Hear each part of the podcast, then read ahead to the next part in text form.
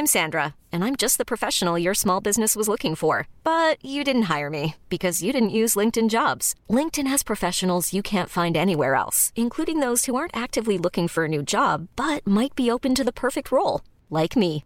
In a given month, over 70% of LinkedIn users don't visit other leading job sites. So if you're not looking on LinkedIn, you'll miss out on great candidates like Sandra. Start hiring professionals like a professional. Post your free job on linkedin.com/achieve today. Ever catch yourself eating the same flavorless dinner three days in a row? Dreaming of something better? Well, HelloFresh is your guilt-free dream come true, baby. It's me, Keke Palmer. Let's wake up those taste buds with hot, juicy pecan-crusted chicken or garlic butter shrimp scampi. Mm. Hello Fresh. Stop dreaming of all the delicious possibilities and dig in at HelloFresh.com.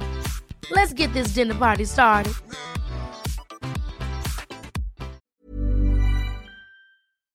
A quick warning that the following episode contains themes of rape and suicide.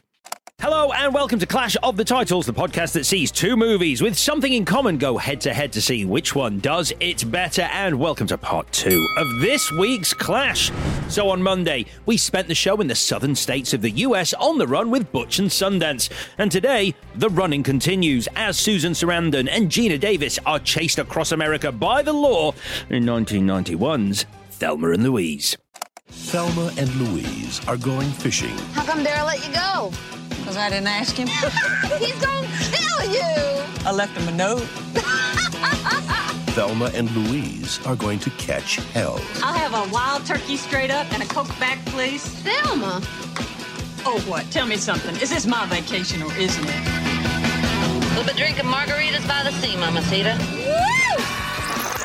We'll have a winner at the end of the show. But which film will it be? Let's find out. It's Clash of the Titles. Release the Kraken! Hello, Clash Butters. You finally got laid properly. I'm so proud. I'm Alex Zane. I'm Vicky Crompton. I'm Chris Tilly. And joining us again, it's wonderful to fall. a wonderful. It is wonderful to have her in the studio. Film critic, broadcaster, and host of the feminist film podcast Girls on Film. Currently presenting the BBC News film review show. I tried to say it too fast. Welcome again, Anna Smith. Thank you so much for having me back. It's great to be here. Uh, so we went through Butch and Sundance on Monday, and today, this Thursday. How happy are you to be talking about Thelma and Louise? Extremely happy and a lot happier, even happier, even happier than I was talking about Butch, as you may gather. Okay, I'm excited. I'm excited. Uh, so let's uh, remind ourselves Victoria's choice is why put this pairing together? I'm I'm not going to hold my cards close to my chest. Ho- hold them. Hold them. He's No. sitting right there. He'll get livid if you. No, I think it's fine. All Yeah, right, I it. Really, really, really love this film. Yeah. And it, this one means a lot to me. And so I wanted to do it here with friends and have an expert and someone else on my team. So. Whoa. Hey, so she's whoa, implying no. A, that we're not experts, Right. and B, Oh, that no, we're not on meant your that. I didn't team. mean that. Drawing the That's gender lines Sorry, down I the just- studio. I thought I'd get an expert in for No, once. sorry, I definitely. On Um, your side. yeah. Blimey. Yeah, I do mean that. Oh, really? Wow. yeah. And so yeah, we so we retrofitted it a bit because I wanted to do this film. I couldn't think what to put it with, but Chris came Hmm. up with a with what I believe is a good pairing. So you love this film, huh? I really love this film. Sorry. Do you want to it's- just do the verdict now, and then we'll talk about the film? Ian, I just I mean, what's the point? I'm not a very good uh, actor pretending that I don't love it. All right. Very quickly, if you haven't subscribed to us, uh, if you'd be kind enough to do that on Apple, Spotify, or wherever you get your podcast, it would be massively appreciated by the three of us. Uh, if you are able to give us a little rating and review, that would be awesome as well. And if you give us a review, it might be read out on the show by Chris Tilly, aka Chris Thrilly, which sounds a bit like this. J Post Humpus writes. Uh, this podcast has legit got me through COVID lockdowns. Uh, the best thing about it is trying to work out if Alex and Chris actually hate each other. Oh, Uh, let's, answer, Jay, let's, answer, Jay- let's answer that together. Jay, uh, no, you're very perceptive. As the reason I recently recorded a couple of shows remotely was because we couldn't bear to be in the same room as each other. That bit is of a cooling fa- off time. That is a fact. No, let's do it really. On the count of three, three, two, one. Three, two, one. Hate. No. oh. Idiot. It was a yes no question anyway. All right then. On Monday, I use the word super posse as much as possible. And today it's Chris's turn to be super bossy as he's our guide through Thelma and Louise. Chris, takes on a journey. Going to be honest here. I wrote a synopsis for this movie that focused on Hal Slocum, the put upon detective whose compassion for an, for an unrepentant murderer and an unremorseful armed robber very nearly saved them from their cells, implying that Thurman and Louise were minor characters in a movie about a man. But then I realised that while reading those words out, I'd be feeling Vicky's eyes burning into my skull. Uh, so I deleted that synopsis and replaced it with the description from the back of the video cover, which I think you'll agree nicely sums up Thurman and Louise. Fasten your seatbelts because two of Hollywood's hottest stars are taking it out on the road in a high speed adventure that bristles with thrilling, life affirming energy for which the best road movies are remembered. Not my words, the words of MGM, so job done.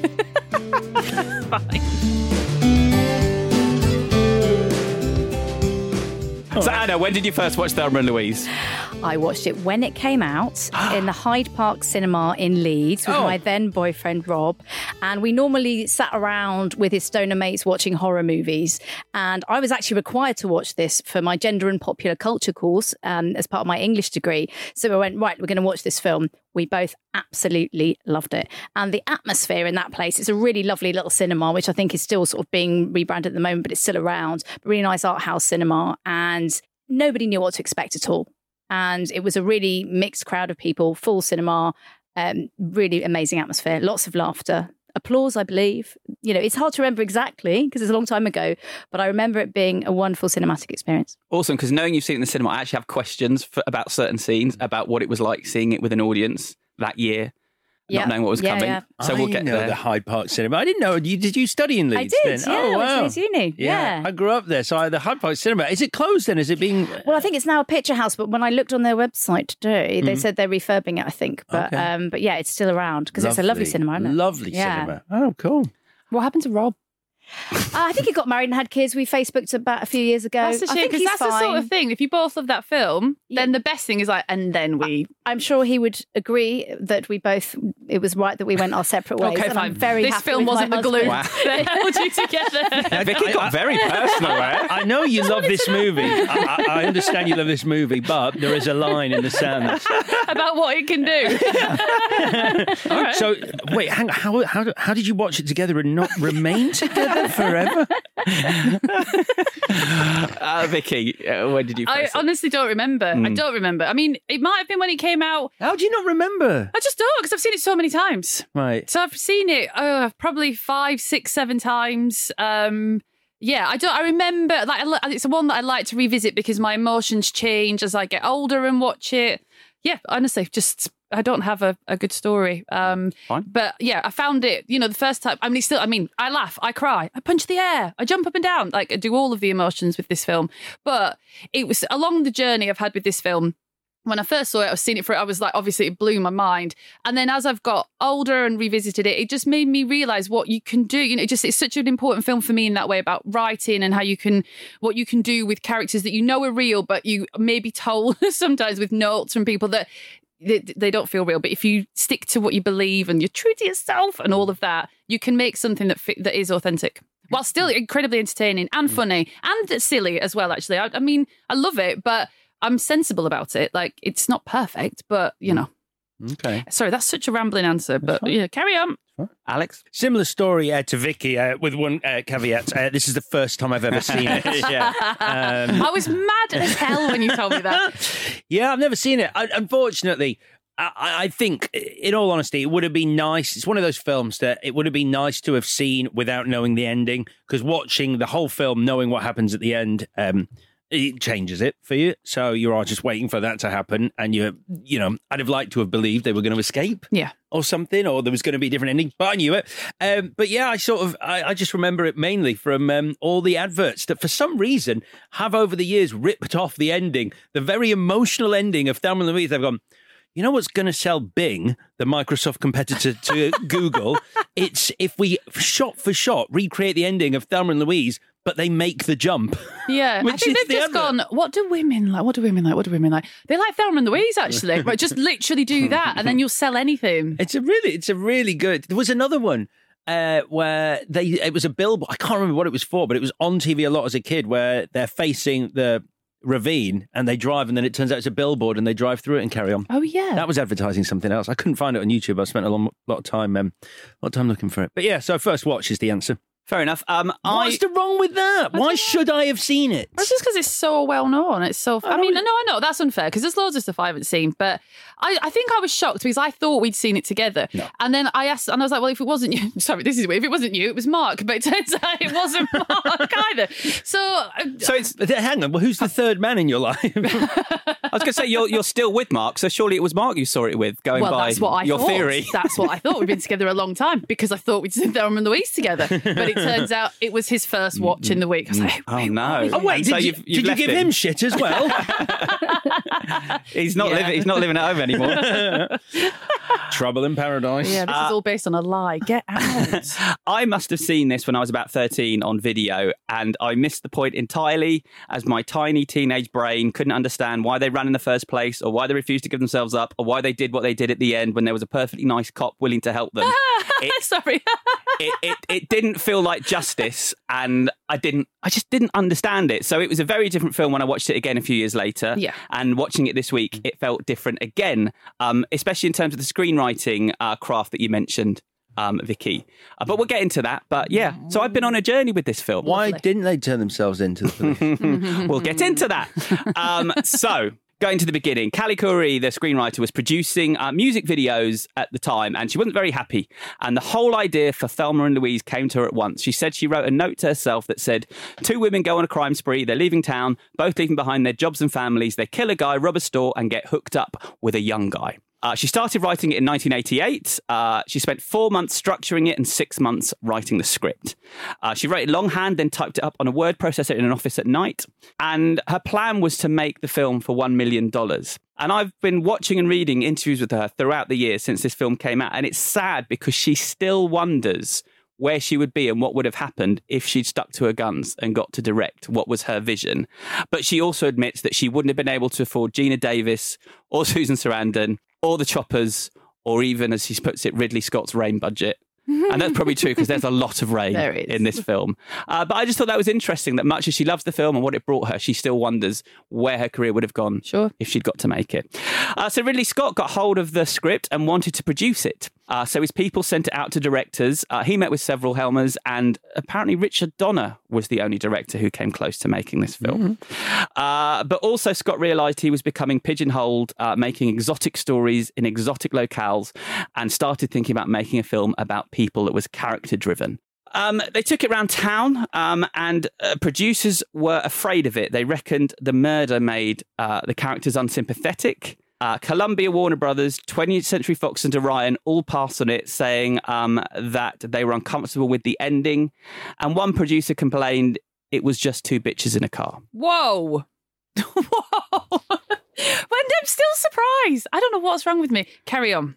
Uh, but MGM Pathé got it, and uh, they came on board. Because they like bitches. Is that what they say? We've got no problem with bitches. Um, uh, and Ridley Scott said at that time he was meeting with actresses and he can't remember who it was, but one of them said, Come to your senses, Ridley, and direct this. So he did. Um, uh, Callie Khouri was very protective of her 130 page script.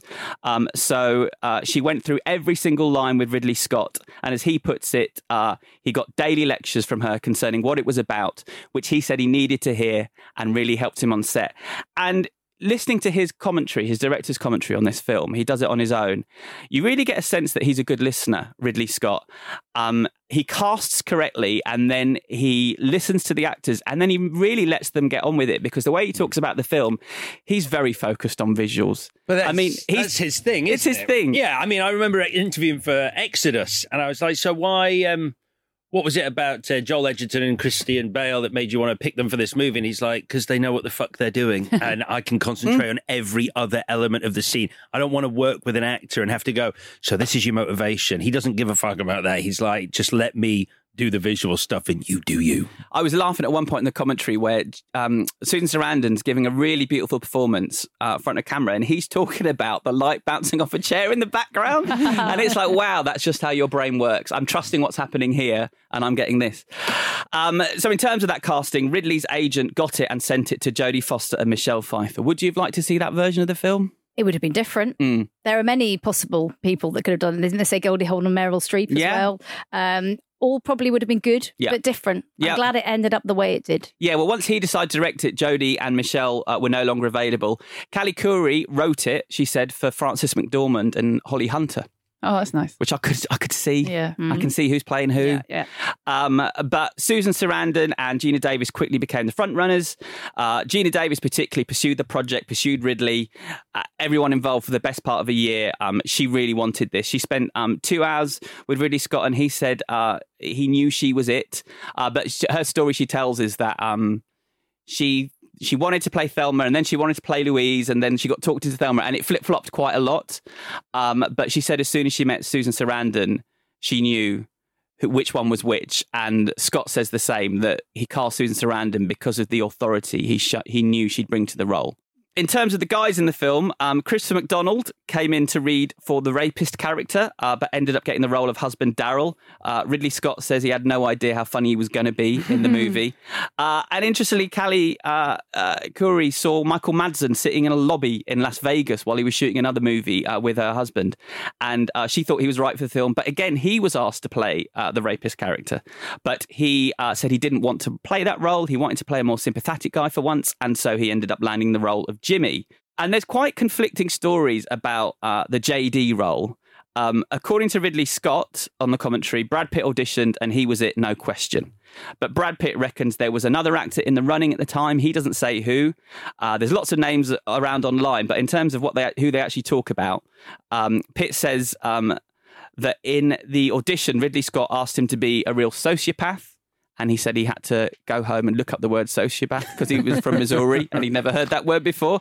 Um, he said after he, he did the audition, um, he reckons it was a month before he heard back because someone else got the role and it fell through. In an entirely unrelated story, Geena Davis recounts that she first met George Clooney a few years ago on a plane. Um, he told her that he loves Thelma and Louise but hates Brad Pitt because he got that part. And she said, Did you want that part? And he said, Yes. Do you not remember my audition with you? Uh, and she said she pretended that she did, but she can't remember auditioning with George Clooney.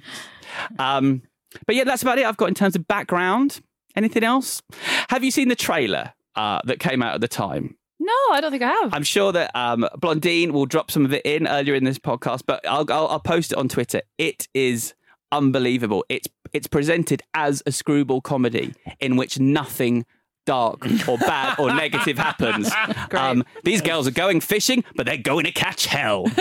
Um, it's a man's voice, right? it's a man's voice, Yeah, and it's yeah. clearly a trailer made uh, that's with the concern Yeah, that they're going to scare men off. people. Yeah. Yeah, yeah. So uh, that's just one other thing that really made me laugh. So let's talk about the movie.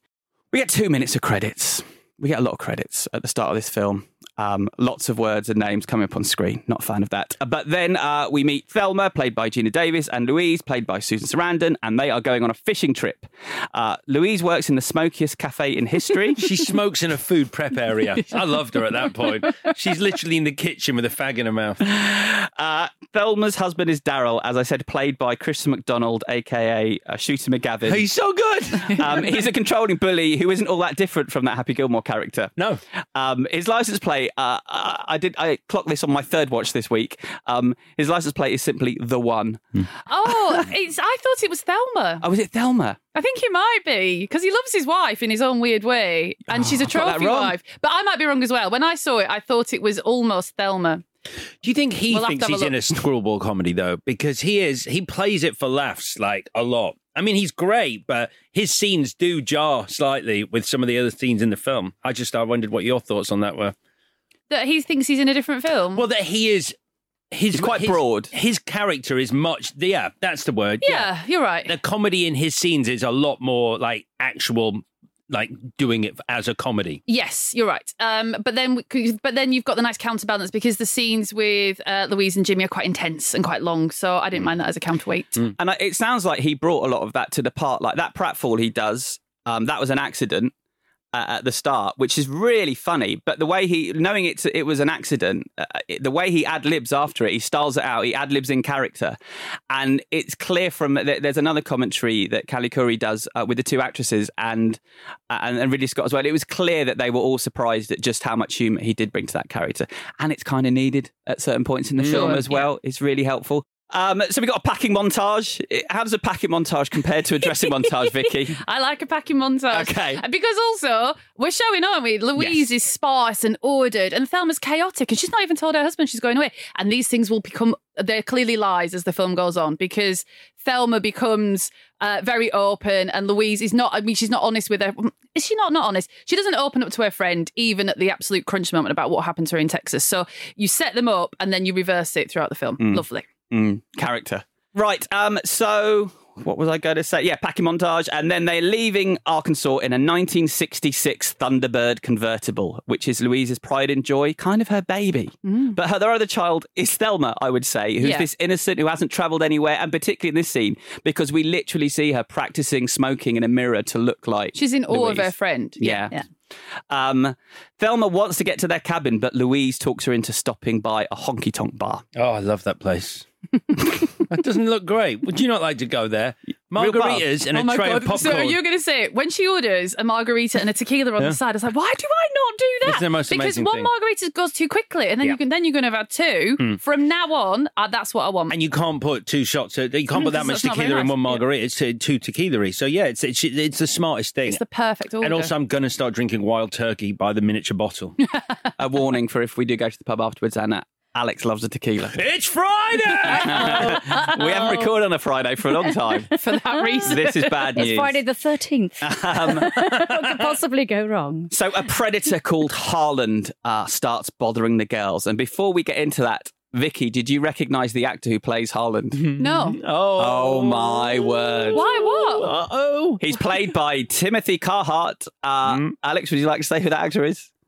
He's in Ghostbusters. No, he isn't. Yes, No, he's not. he's the violinist in Ghostbusters. He's not. Yes, No. Unbelievable. every Are you week. really have a you fan? seen Have you seen Ghostbusters? Because you say it's your The man favourite with film. the thing up his nose. The um. Well, the man with the violin. The man with the The sensible boyfriend of Yes. Sigourney Weaver. Yeah, character. and he's waiting in Yeah. the in the square. Yeah. That's never. Well, I tell you what, I should have spotted that. But also, what an excellent actor! Mm, Because what a character! What a shift! He fooled you. He really did. So Do you Har- feel good about that, by the way? Sorry, just So Harland, Harland starts um, chatting up Lou, uh, Thelma, I guess, at the beginning, but Louise sees straight through him, uh, wants him to go away, but he doesn't go away. And Harlan takes the extremely drunk Thelma outside. Uh, he assaults her and he attempts to rape her. Louise appears with a gun, which eventually stops him, uh, but then he starts to verbally attack the pair of them, and in response, Louise shoots him dead. It's crazy that the waitress doesn't like give him fair warning about him. She's like, "Oh, you're not bothering these women, are you, Hmm. Harlan?" Because I mean, she sort of later on goes, "I'm Hmm. not surprised he's dead because someone was going to do it," which sort of gives you the idea that he's not just like you know that cheeky chappy. Well, he's clearly not, but that this waitress knows that he is uh, A bad a wrong un Hmm. and doesn't sort of go, you know, But she's rolled her eyes. She's done a kind of fair warning thing. I mean, how far can you go Mm. to to, fa- to? Yeah, I still think there's a bit of sisterhood there. Yeah. Don't you? I mean, she does have a few moments where she sort of warns them. I think subtly. And let's not blame the waitress. I was going to say, not does. yeah. blame the waitress. If you want to get into it, Yeah, yeah. good point. You Chris. can't warn someone Not away really her from fault, is it? Anna, Really? Anna, Anna, can you remember though the reaction to that scene um, when you're in the cinema?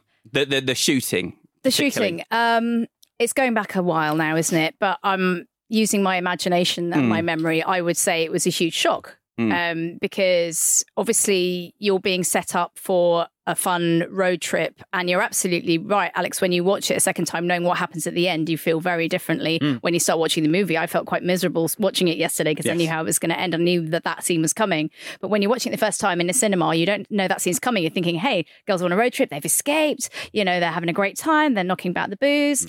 Um, you know, this guy's being a pest. Okay, and then it turns, and then obviously the rape scene is horrendous. Um, and then the shooting. I think there was a sense, actually. I mean, I think for some people, a sense of triumph. Like, Sure. yeah, you know, he's he's said something completely vile, and he's completely disrespecting the women, and, and he's underestimating them massively because she's still got a gun in her hand. Mm. Yeah, because he doesn't. She's, she's not a threat to him. Yeah, so he completely underestimates her. She doesn't count because she's a woman in his mind. She's completely devoid of any kind of power, even with a you know the phallic symbol of a gun in her hand. So you know the very fact that you know she does that, I think, had a bit of a reaction, Eh, kind of positive, but obviously it's not a good thing. It- you know, it's not the right thing to do. But I think it is designed for a bit of a release. Yeah, of female rage. Yes. because Yes. So that's why that's why she does it. So I understand why you as a 13-year-old boy would be like, why have you done that when you were away? Like she doesn't stop Sure. the rape. They're gone. But it's because like you said, he doesn't take them seriously even though she's holding a gun. But it's because he says suck my dick. If Yeah. he said anything else, like you're a bitch or whatever, then they would have they maybe would have walked away. But because because he's saying something that is abusive, but also so what what I'm to like so casual, but so like sexualized again. That's what tips her over the edge. And so everything that she's been holding down for her whole life hmm. boils over at that point. So when you're cheering, you I was gutted for them the first time I saw it. It's like, I know your road trip's ruined because obviously there will be recriminations for this. But there's a small part of it that's like, thank you for doing that for me, basically. Yeah, and and, and it, it has triggered something as well because even after he's dead, she says, "You watch your mouth, buddy." Yeah. you feel like there's something else going on there. We learn more about it later. But um, Callie Khouri said she was she was completely shocked when she watched it with audiences and people clapped. Yes. She was not expecting it. And she said, uh, I think that's the first example on film of a woman being triggered to the point that she just lost it.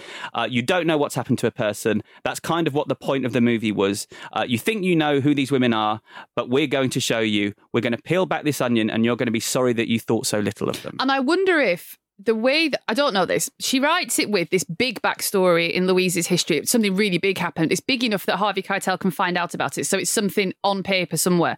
But you could write it that it isn't one but it's never just one thing. It could just be hmm. nothing massive happened. It's just a series of little things that build up and build up, and then she's had enough of it. I think I think an audience, maybe back then, maybe even now you'd have to do such a good job with it to be able to make people buy that that's what she was feeling but i would buy that basically Yeah. Um, so uh, Thelma wants to go to the police, uh, but Louise reckons they won't be believed. We don't live in that kind of world, Thelma, she says. Uh, so then they are on the run, and we're going to take a break. Cool fact a crocodile can't stick out its tongue. Also, you can get health insurance for a month or just under a year in some states. United Healthcare short term insurance plans, underwritten by Golden Rule Insurance Company, offer flexible, budget friendly coverage for you. Learn more at uh1.com. Ryan Reynolds here from Mint Mobile. With the price of just about everything going up during inflation, we thought we'd bring our prices down. So to help us, we brought in a reverse auctioneer, which is apparently a thing. Mint Mobile unlimited premium wireless. Ready to get 30, 30, bit to get 30, bit to get 20, 20, 20, bit to get 20, 20, bit to get 15, 15, 15, 15 just 15 bucks a month. So, Give it a try at mintmobile.com slash switch. $45 upfront for three months plus taxes and fees. Promo rate for new customers for limited time. Unlimited more than 40 gigabytes per month. Slows. Full terms at mintmobile.com. Many of us have those stubborn pounds that seem impossible to lose, no matter how good we eat or how hard we work out. My solution is PlushCare. PlushCare is a leading telehealth provider with doctors who are there for you day and night to partner with you in your weight loss journey. They can prescribe FDA-approved weight loss medications like Wegovy and Zepbound for those who qualify. Plus, they accept most insurance plans. To get started, visit plushcare.com slash weight loss. That's plushcare.com slash weight loss. Hold up. What was that? Boring. No flavor. That was as bad as those leftovers you ate all week. Keke Palmer here, and it's time to say hello to something fresh and guilt-free. Hello Fresh. Jazz up dinner with pecan-crusted chicken or garlic butter shrimp scampi. Now that's music to my mouth. Hello Fresh. Let's get this dinner party started. Discover all the delicious possibilities at hellofresh.com.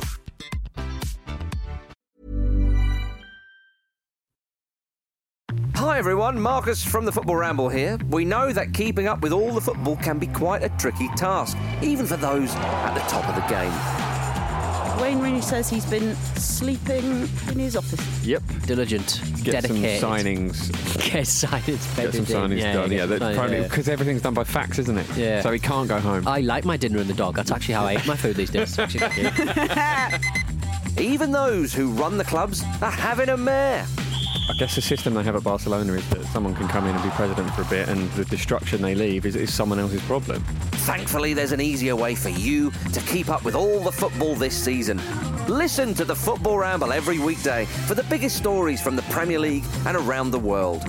From the sublime to the ridiculous, the bust ups to the cock ups, it's your definitive guide to the new season. Just search Football Ramble in your podcast app to listen now. The Football Ramble is a stack production and part of the ACAST Creator Network. And we're back. So, a cop called Hal, played by Harvey Keitel, is sent to investigate, and we get a sense that this wasn't the first time, as we've said, that Harland has done this sort of thing. Um, Louise calls her fella Jimmy, played by Michael Madsen, and asks for some help with money. Uh, we also learn that Louise doesn't want to go through Texas for an unexplained reason at this point. Um, Thelma calls Daryl and ends the call by telling him to go fuck himself. uh, this is the first indication that she's changing. She's sticking up for herself. Uh, she's becoming independent, uh, which is a good time for her to meet JD. Yeah. Uh, played by Brad Pitt. So she trips over him while he's squirting water in the air.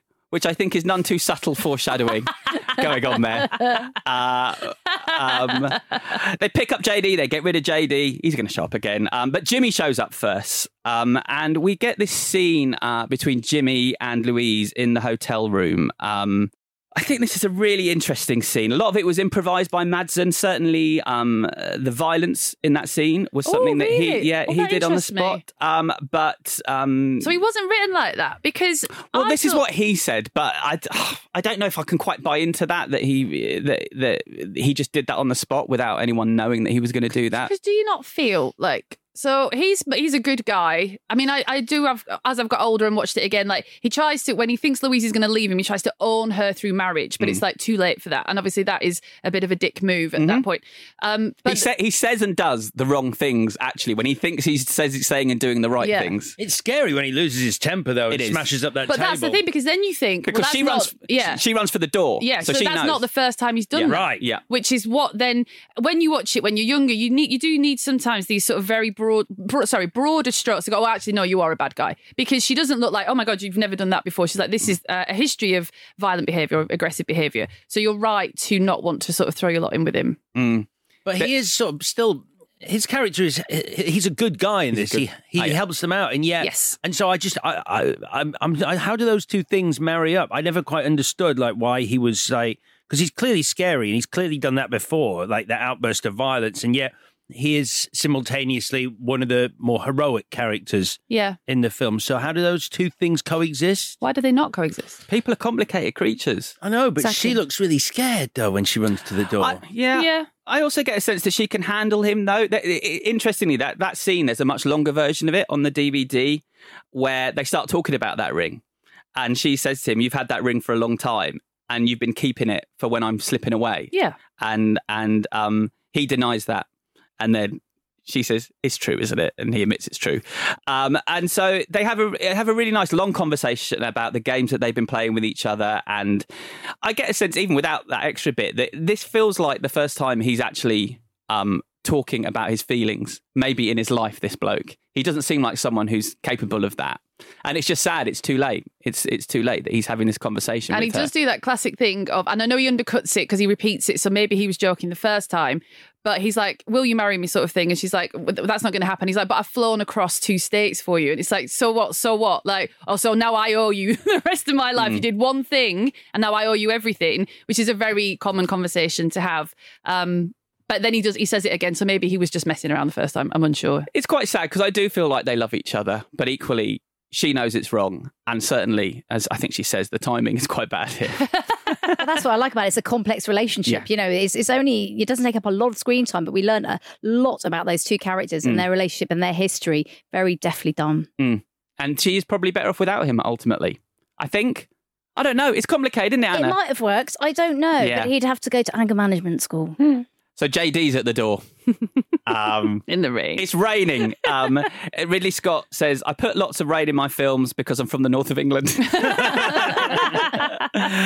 um, so, yeah, JD talks his way into uh, Thelma's room and it's quite childlike. Yeah, the 2 they're of them playing together. like kids. They're, jumping playing, on the bed. jumping up and down. But I, I, I like the contrast here. This is why I like this script so much because earlier Harlan was slapping her to hurt her. This time, JD's slapping her, but it's affectionate. It's quite a sweet thing that he's doing. They're playing a game. Um, I, Callie Khouri does this a lot in this script, but um, yeah, he takes her ring and puts it in a glass, sort of exercising her marriage. I'm going to get come to that in a minute because there's a con- another contrast thing happening there. But um, there's a scene that was deleted where he's admiring himself in a mirror. He's admiring his, which comes back to that sociopathic, maybe narcissistic thing that Ridley Scott was saying, telling uh, Brad Pitt in their audition. Um, but uh, his voice is quite high in this film. Did you, have you noticed that?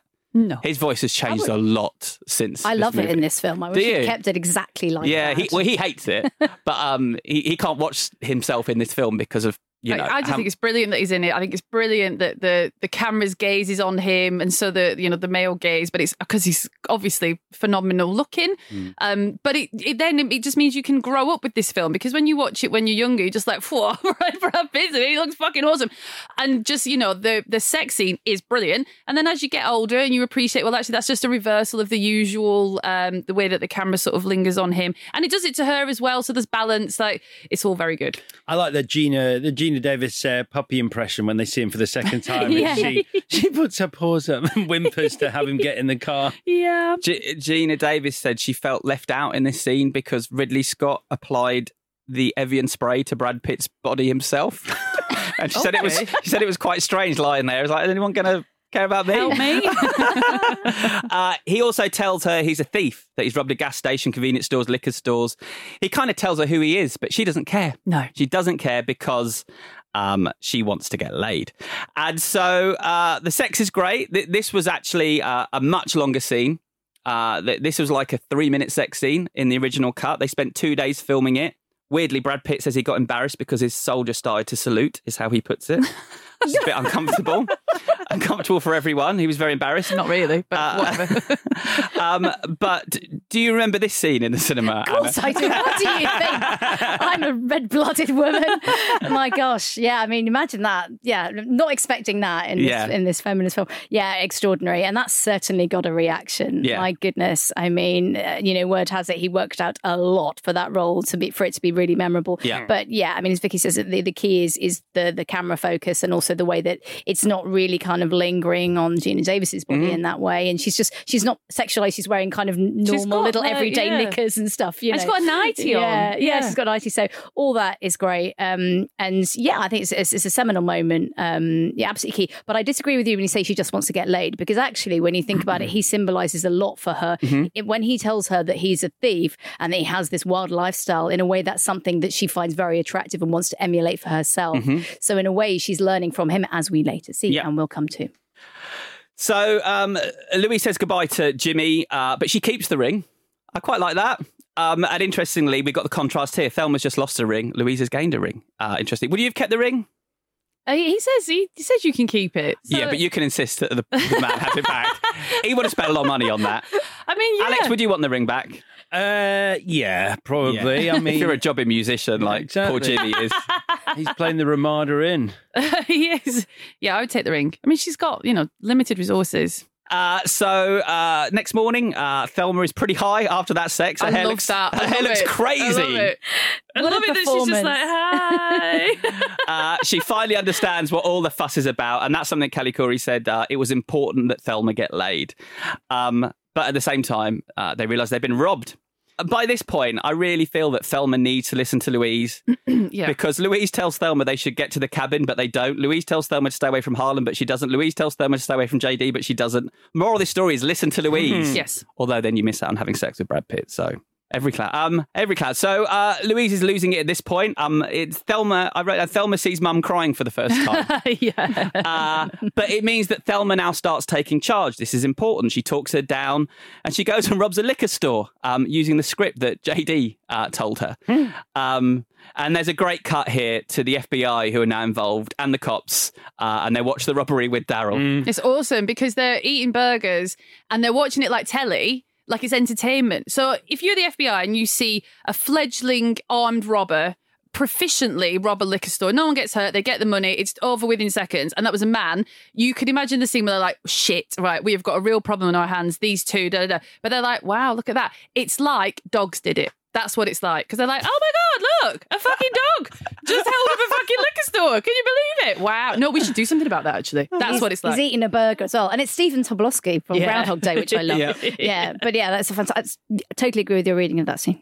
Um, and then there's another very scene soon after where um, they've got Daryl's phone tapped and Thelma um, hangs up on him immediately based on the nice way he says So hello. good. That's funny. It's so effective. Um, it's such simple storytelling, and yet, yeah, And Daryl gets his moment as well because he wants to. He's suddenly not the boss in his own house. I think the humor that you were talking about earlier works because he his humor is a performance. Like I'm master of this house, and he wants to keep Thelma in the house because as long as she's in the house, he's got you know control. But it's a very shallow front and it's a it's got no sort of real power behind it because the minute the cops come to his house he's not in charge of his own television and that's a big thing That's for him so funny that mm. moment where he's just so used to being in charge that he changes the channel and they all turn around Yeah. and look at him because they watch the film. He goes, "Oh, sorry." Yeah, but he, he says, oh, so he doesn't say, sorry, this is my house, like he would do to her. So he's been, there's all these levels of masculinity happening, and he's been bested, in quote marks, by that level of masculinity in Mm. that scene. It's interesting to talk about that humour because Stephen Tobolowsky, in his interview, says, "Yeah, we were making this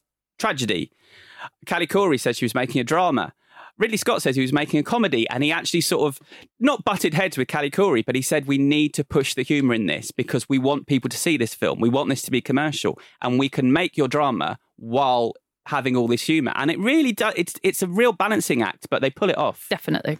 So when you're saying that he's not actually into performances, that's interesting. So that did, do you think he briefed someone like Geena Davis, for example, in that moment after um, she's had sex with Brad Pitt? And you know, I thought when watching that, I wonder if she just came up with that when she goes, "I might just be crazy," you know, that she does that herself, or that he told her to. You know, you I'm get just a curious sense about that. You get a sense from the the various commentaries that so much of it was improvised. You you like the bit where she does the dog thing. Mm. Ridley Scott said I wasn't expecting her to do that. I love it. Um, yeah, I, the, the, I think these actors brought a lot to these roles. Interestingly, there's a deleted scene here, so it doesn't count. But um, there's quite a long deleted scene of Hal at home with his wife, um, who's played by Catherine Keener.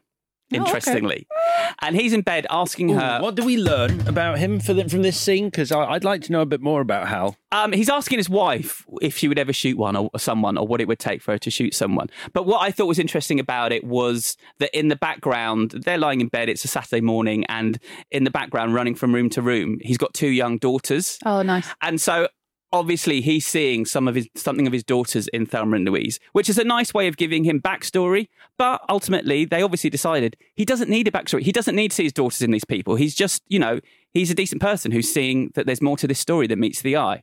So yeah, that's the, that's what we learn about him. Okay. But it's interesting, it's Catherine Keener as well. I would like to see that deleted. It's not on YouTube. Oh, Yeah, um, I'll lend you my Blu-ray. please, thank you. Um, so we've got some nice symbolic stuff happening in the next few scenes. Um, Louise gives an old fella her jewelry. Um, she chucks her lipstick away. She's getting rid of these womanly trappings. Um, they're sort of becoming their true selves. And it's interesting what's happening with wardrobe because they were wearing quite complicated outfits at the start. With well, like when Thelma with with the rape, she's wearing she's wearing a white dress, so she's presented as a virgin. Mm. Um, and then they become more like outlaw outfits. Yeah. So the neckerchief and the glasses and the hats and things white like that. white t-shirts and l- less and less makeup. They're looking Yeah. more windswept, and they were saying that it actually took more time in makeup to make them look like they weren't.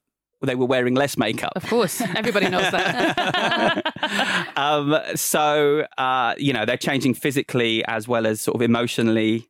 Um, and we, we, we're getting closer to finding out what happened to Louise in Texas. It's pretty clear that it was something similar to what happened to Thelma in that car park. Maybe she wasn't believed. Is is how I would maybe read it. Um, Sure. It, with um, with Hal being able to find out the information that, that maybe she did press charges against someone, and but we it's never explained to us. Do you ever Um, think that legally she actually can't be in Texas because she did something? That was my first. My Right. first thought was she's killed someone in Texas, or Right. she, she, you know, she's done something terrible to someone. So yeah, maybe that was it. Maybe Could it's be. legally. yeah. Um, a cop pulls them over. Yeah. uh, Hmm. and they pull a gun on the cop. Um, I think this cop's brilliant. He I mean, this is played for that. This is a comedy scene. This Mm-hmm. sequence, yeah, because he's great. The way he's like all into his look and his fact that he's a cop doing his glasses. It's and quite everything. fascistic the way he's sort of presented, and, and the actor Yeah. was saying that he had to shave like three times that day. He had to be completely clean cut for Ridley. He just wanted him to look like this sort of this vision, like Judge Dredd almost. Yeah.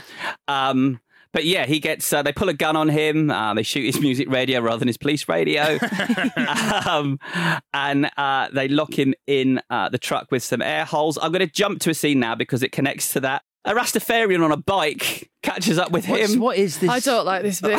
What's- this is is it- what I mean. It gets, it starts to do not unfair. It picks up the pace massively once we, once Thelma's robbed the liquor store. And then it becomes more symbolic for me than real, which Mm. which I'm absolutely happy with. But I do think that's true. So especially the stuff with the trucker. But then this hot boxing of the police officer, I don't know what that is. For me, the first time I saw it, I actually thought this was a period piece because I wasn't sure where we were because of the car and because of the way that they wear the headscarves and things like that. I knew it, what that wasn't quite right, but the diner that Louise works in, I, did, I couldn't situate myself because I was quite young. And then this dude turning up on a bike, I was like, oh no, shit, we are in the 90s because you look like a 90s cyclist. But I don't understand what is happening and I just don't see the point of it. Do people smoke pot while they're mountain biking as Well, well? I suppose it's because the, the landscape is so beautiful Right. and you'd be But by actually yourself. cycling, like It's hard work, Because he was going uphill as well. Yeah. What's your thoughts So, well, the theory with this is that he's a countercultural figure, obviously. Right. So he's kind of supporting them im- and he's not letting the cop out. Yeah. And it's another, because this isn't a very racially diverse film generally. Yeah. It's a nod to that, at least.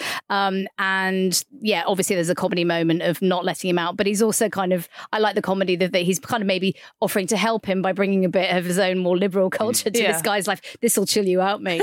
Yeah. Um, so it's, it's comedy, but also, yeah, I, you know, feminist theory goes that, yeah, it's, it's about kind of broadening the kind of scope and talking about countercultural figures or underrepresented figures like Thelma and Louise. That's interesting because it wasn't in the script, and when they were location scouting, Ridley Scott. Um, in the middle of nowhere, uh, on near a mountain range, saw a Rastafarian on a bike, uh, drove back to the bloke, said, "Can I take a photo of you?" Took a photo of him, and then just put that character in this film. Brilliant. So that's Love it. Do you think he was thinking that, or maybe we've just overanalyzed the hell out of it? um, so uh, I haven't mentioned him, but they passed the same sleazy truck driver for the third time, um, who asked them if they are ready for his big dick. He is such a weird character. Yeah. Everything about him, like I, I couldn't fathom what he was meant to be. Like he's that's what I mean about it becoming more symbolic because when they confront him, he's not even talking by that. No, He's just, he's just grunting. So yeah. he's like a caveman, Mm. or an. He's not. He's that's the representation of man, men that we're at by this point in the film that he c- can barely speak, apart from to offer them his dick or whatever. Well, this is interesting because Callie Khouri felt that he should have been more intimidating Yeah. a character uh, because there are these frightening truckers out there. Um, but I actually quite like this version of this character because I think he represents that ki- kind of smiling face who thinks the comments and the grabbing are all a bit of fun. It's a bit of a joke to him.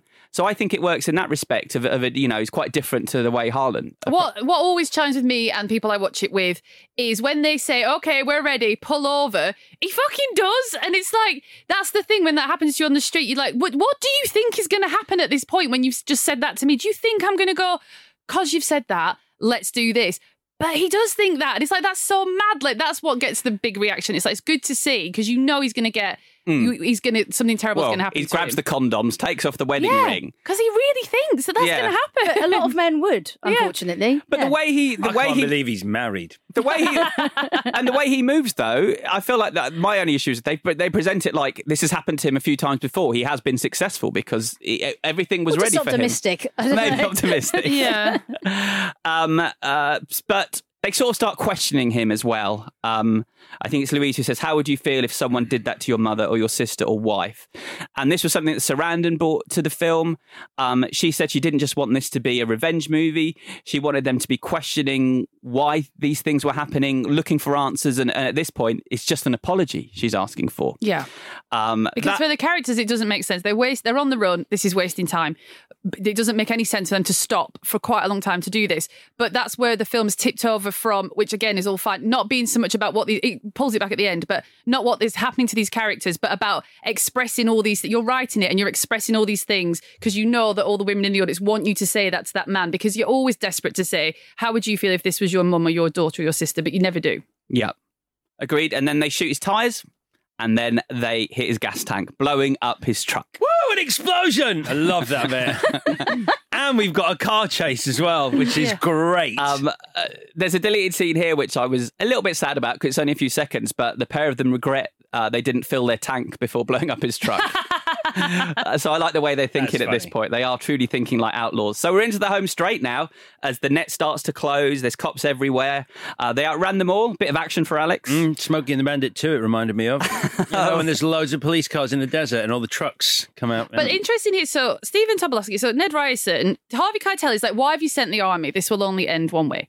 And Ned, there's a reading that Ned Ryerson is the most progressive man in this film because he treats Thelma and Louise as lawbreakers, not as men, not as women, but as lawbreakers. The law was written presumably genderless. So if you do this, he's- because this is what we always do. Hmm. So why would we treat these people any differently? Harvey Keitel can't accept that Thelma made a choice in any way when she held up the liquor store. So he says to JD, Do you think they would have done what they did if you hadn't robbed all their money? Which is a problematic, although it's being an ally to them, that can be a problematic form of friendship because Harvey Keitel is kind of princessing them a bit and lionizing them and not thinking he cannot bear to think that Thelma and some part of her did that because she wanted to. And when you are an ally in that way, that's a very um, high level of perfection to live up to as that person because you can easily disappoint someone.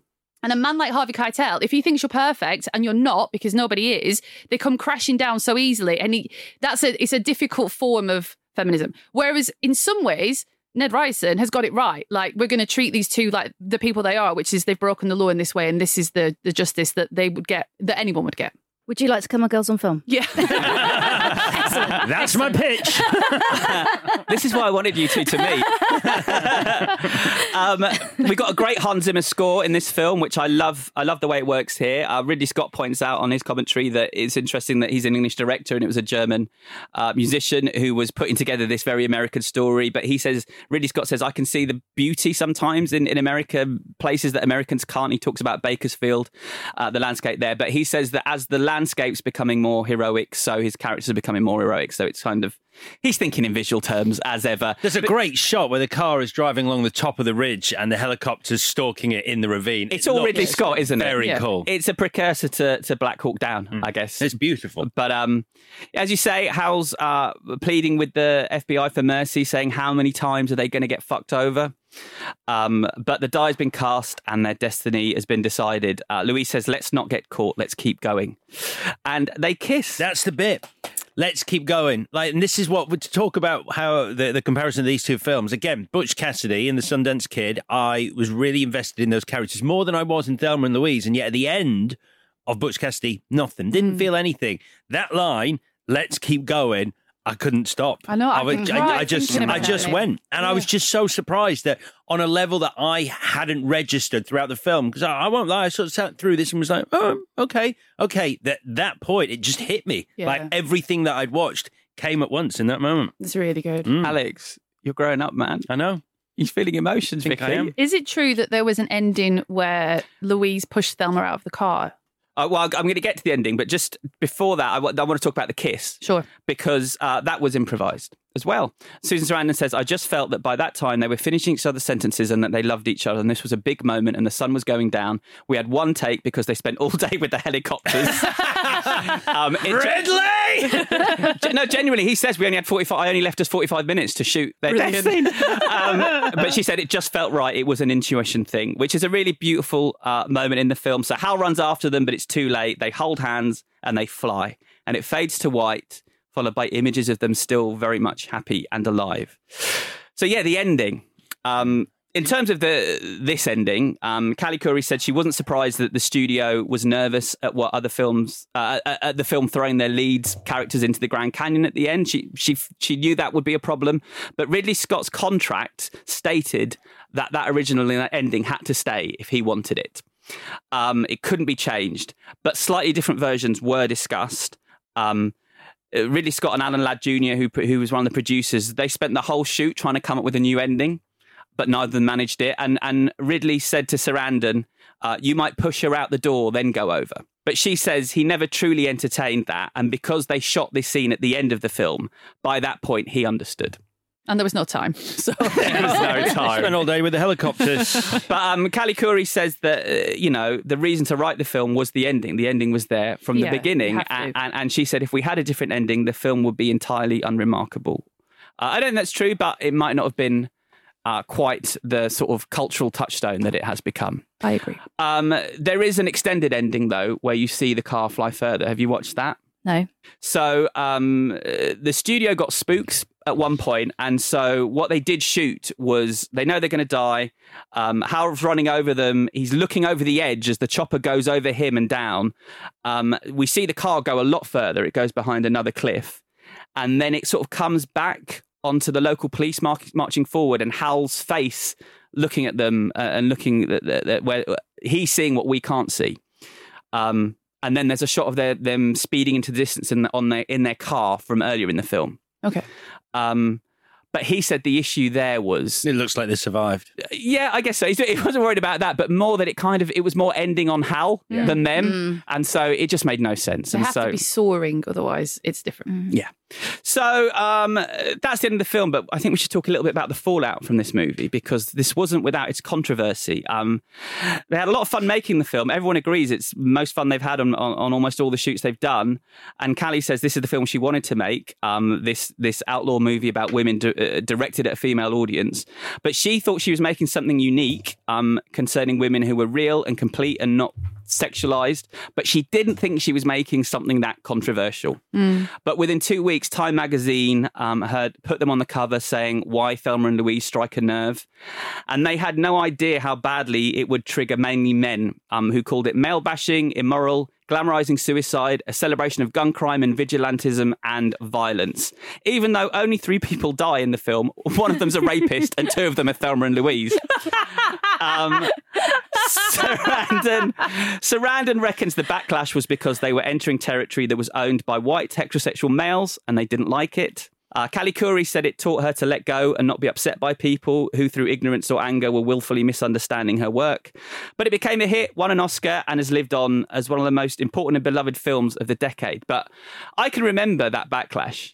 Um, it's, the movie magazines, the newspapers, everyone seemed to want to get on their high horse about it, and it's just ridiculous. The weird thing, I must have been in this little student feminist bubble because I don't remember Backlash. I remember us talking about it in class and everyone absolutely loving it and all my friends loving it and everyone I've you know recommended to subsequently loved it. I guess I've been living in that bubble because I did and until I was reading about it today and I saw some uh, some hilarious pieces, you know, like men going, "Why the Thelma and Louise fails as a feminist film?" I'm like, well, that's a lot of balls, mate, to write that article. Number one. Tell me what you think. but, but, but, you know, completely misunderstanding it and saying that they're, they're just being stupid and not understanding what we were talking about earlier, which was like the reason she shoots him is because of all that pent up rage, you know, basically the patriarchy. Um, but but yeah, as you say, Chris, you know, these this is territory that men have been doing for years and years and years, and then to then leap leap on this and just say, oh, it's not fair because we're not used to being slightly picked on. Just one example I thought of was Death Wish. How many Death Wish movies were there, which are based on a similar premise to this? But he goes on a killing spree across five films for the same reason, and it's like, and I mean, that, that was a bit controversial, but no one really batted an eyelid. It didn't make it into, you know, the way this did into the into the mainstream media. Hmm. Well, the thing is, I mean, certain you're broad-minded men here, but certain men have been brought up so used to seeing themselves reflected back on screen and so used to everything being aimed at them and for women to be in the minority in films it ha- was then and still is now sometimes a bit of a shock when you're not the center of attention Should we do the bits? Uh, let's do the bits, yeah. Uh, Alex, what was your favourite scene? The end. Uh, the end because it made me cry, cry Mm, my eyes it? out. Yeah, Aw. really bawled my eyes out. And I, again, I was more surprised than uh, than anyone that I like because again. I, had, I hadn't been on the emotional journey throughout the film that I clearly had subconsciously because it hit me like a gut punch Mm. when she goes, "Let's carry on, let's keep going, rather, let's keep going." Mm. Anna, there are so many but i Mm. like the one you referred to earlier when daryl's answering the phone and she knows immediately you hello thelma or something you know and, and, the, and the police it just it says so many things about him and about her and, and how smart she's become and how much smarter than him she is the fact she puts down the phone immediately so i love that scene Vicky. Let's not get caught. so I Ah. just I think about yeah, it considering what is happening, it feels like a triumph and it feels like a victory, which is crazy when you think about what's about to happen. But it's perfect because I, I hated it when I read that um that uh, Louise could push Thelma out of the car because they've been. This is a film about women finding and expressing their agency, and if if Louise takes over at that point, it's actually more her story, and that's not the point of it. They're meant to be together. Um, so like they've been throughout the rest of the film. So it's and it's something that Callie Khouri said. This it's like the women that have understood this about themselves, that have found their agency, have no place in this world. They are too big for this world, and that is exactly what it feels like when you watch that. Uh, I agree with both of you, and actually, the one that you had, I've had written down, Anna. But um, so I will pick a different one. I just think it's a terrific cut to the cops watching the robbery video and the robbery video itself. it's a great reveal, and it really made me laugh out loud. Uh, most valuable, whatever, Anna. Hmm. I w- actually was going to say the waitress, and it's interesting that you know when Alex brought that up earlier, I was like, mm, maybe she could have worn them a bit harder, but I still think she plays a really valuable role in this because she, their sisterhood. She says they couldn't possibly have committed this crime. Um, she does warn them. She she responds to the fact that another waitress, in fact, has given her a big tip. Yep. Um, you know, there, there's there's no bitchiness there. I think that's a really positive character, and she also gives them a head start because she she allays his fears initially by saying mm. couldn't possibly be them. Interesting. I like it. Uh, Vicky? Uh, Callie Khouri, just Mhm. for writing it. Thanks. Just if you're listening, but you're not, thank you so much. She might listen. She might listen, might she? Hmm. Maybe one day. Um, yeah, it's just been, yeah, it's just been such an important script and film and everything for me. And it's been like a through line of her career as well. She hasn't done a huge amount, but you know, she's. I think she's done a lot for feminism in film all throughout her career and TV, which she does now. Uh, Alex, Shooter McGavin. I'm a big fan of Christopher McDonald in this movie. I genuinely, I don't, I'm not just being like silly. I think his scenes uh, offer a, a really nice release uh, from some of the intensity, uh, not you know, of the other scenes like uh, like you mentioned, like Jimmy and um, Jimmy and Louise's conversation is is quite heavy going, and I think wrapped around that are a couple of scenes uh, with Daryl that are just like, oh, it's like a you know you accelerate the drama and the emotion, then you hit the brake, and he appears and does something ridiculous. And you're like, oh, thank God for that. And then you're back into it. So I'm, and I fucking love shooting McGavin. Well, I wrote down I I I, I- would pick Chris McDonald, um, but I know Vicky would kill me for picking. Mm. I think it's a not a wise move. Yeah. So uh, Wait, am I have I screwed up by picking? So it's okay Shoot that I McGavin? picked it. Oh. We'll talk about you later. I did. Yeah, I wrote got him down. notes. I wrote him thought down, I- but I, I knew it wouldn't I be the right thing through to say. I thought I got through it all right, and I, that was it. That my MBW. I, I wrote, I wrote, I wrote it down. He's got it as well. but I, I, I- I knew I couldn't say it. Um, What? Why did I not go just- after it's just you? wrong. It's just All wrong. right. So, congrats to Callie Khouri. Uh, she won the Oscar, and now she's landed a big one, and she's my MVW. That's the way you do it. You were going to say Christopher McDonald, weren't you? I've got them both written down. I've written should should give it to Christopher McDonald a mention, but I can't. you should be able to. It's having a bit of fun, Alex. Uh, what would you change, Al? Uh, probably a bit more Shoot McGavin, aka Christopher McDonald in it. Just you know, really up the comedy. Yeah, make them men. I mean, if you want to make a bit of money, make them men. Am I right? It's about time. I have. I've not seen this story told with men.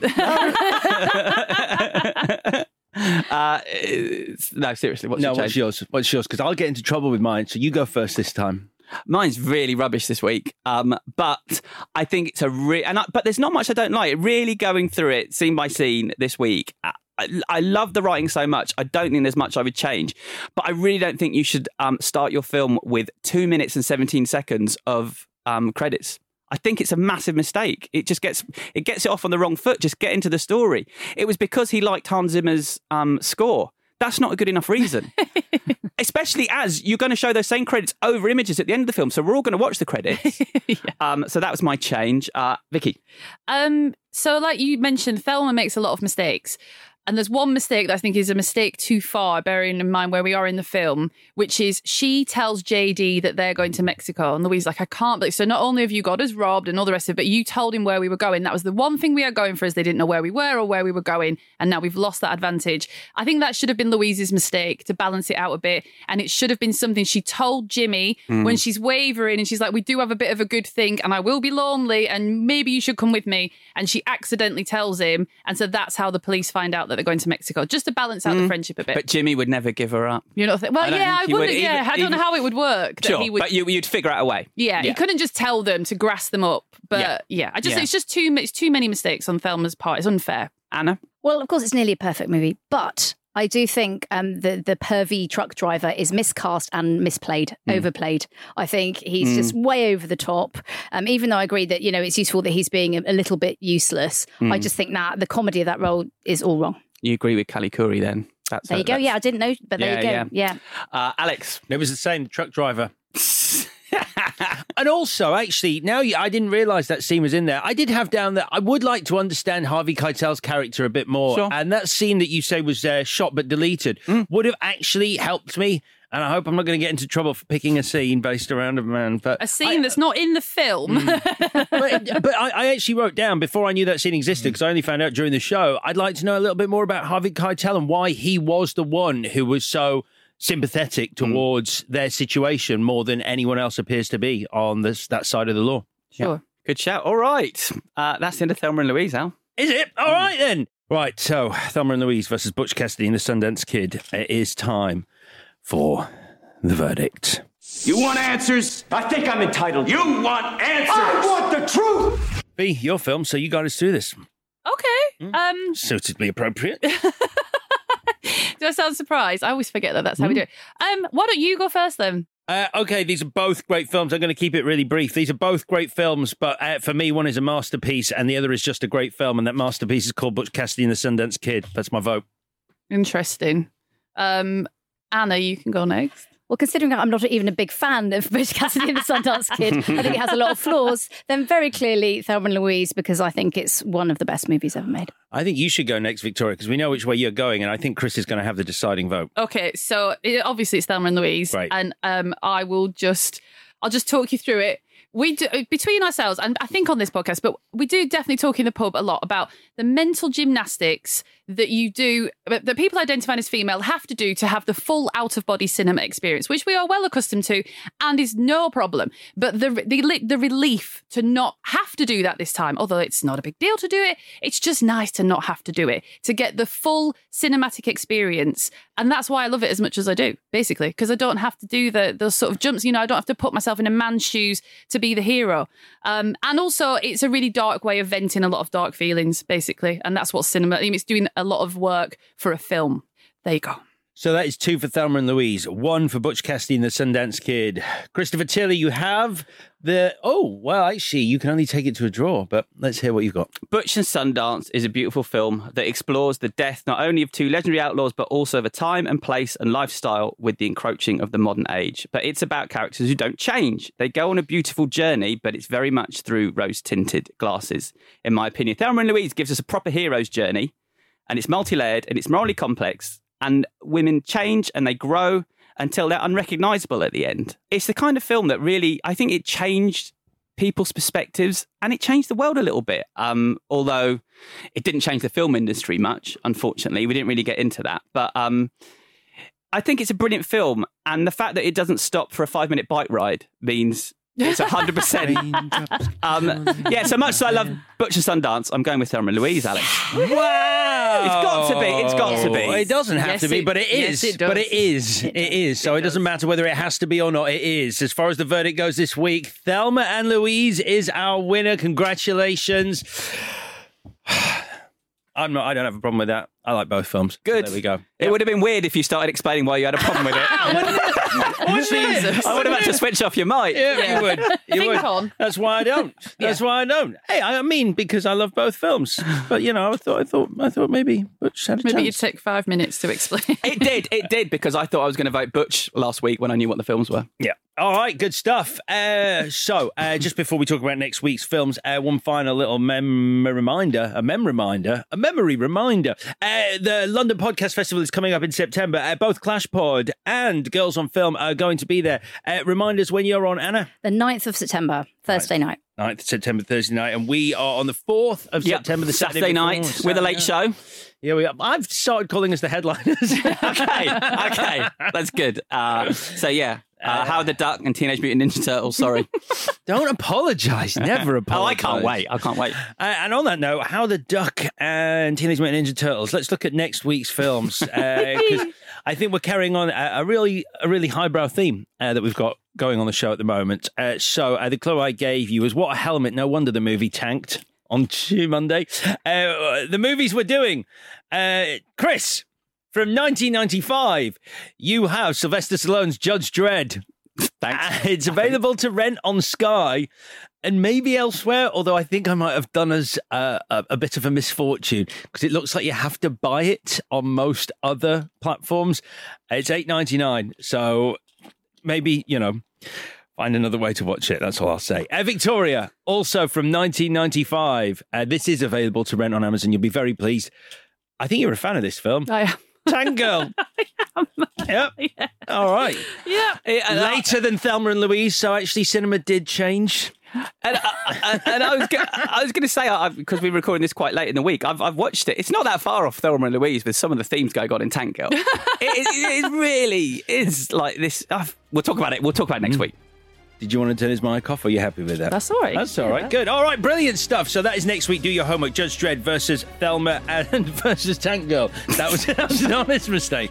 You can only tell one story with women in it. Uh, if you haven't already, uh, please subscribe to us on Apple, Spotify, or wherever you get your podcasts. Follow us on Twitter and Instagram at ClashPod. Anna Smith, thank you so much for being here. Have you had fun? I've had a wonderful time. Amazing news. We'll be back on Monday talking Tank Girl. Until then, bye bye. This was a Stak production and part of the ACAST Creator Network.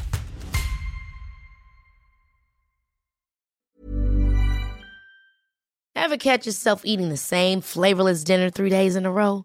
Dreaming of something better? Well, HelloFresh is your guilt free dream come true, baby. It's me, Keke Palmer. Let's wake up those taste buds with hot, juicy pecan crusted chicken or garlic butter shrimp scampi. Mm. Hello Fresh. Stop dreaming of all the delicious possibilities and dig in at HelloFresh.com. Let's get this dinner party started.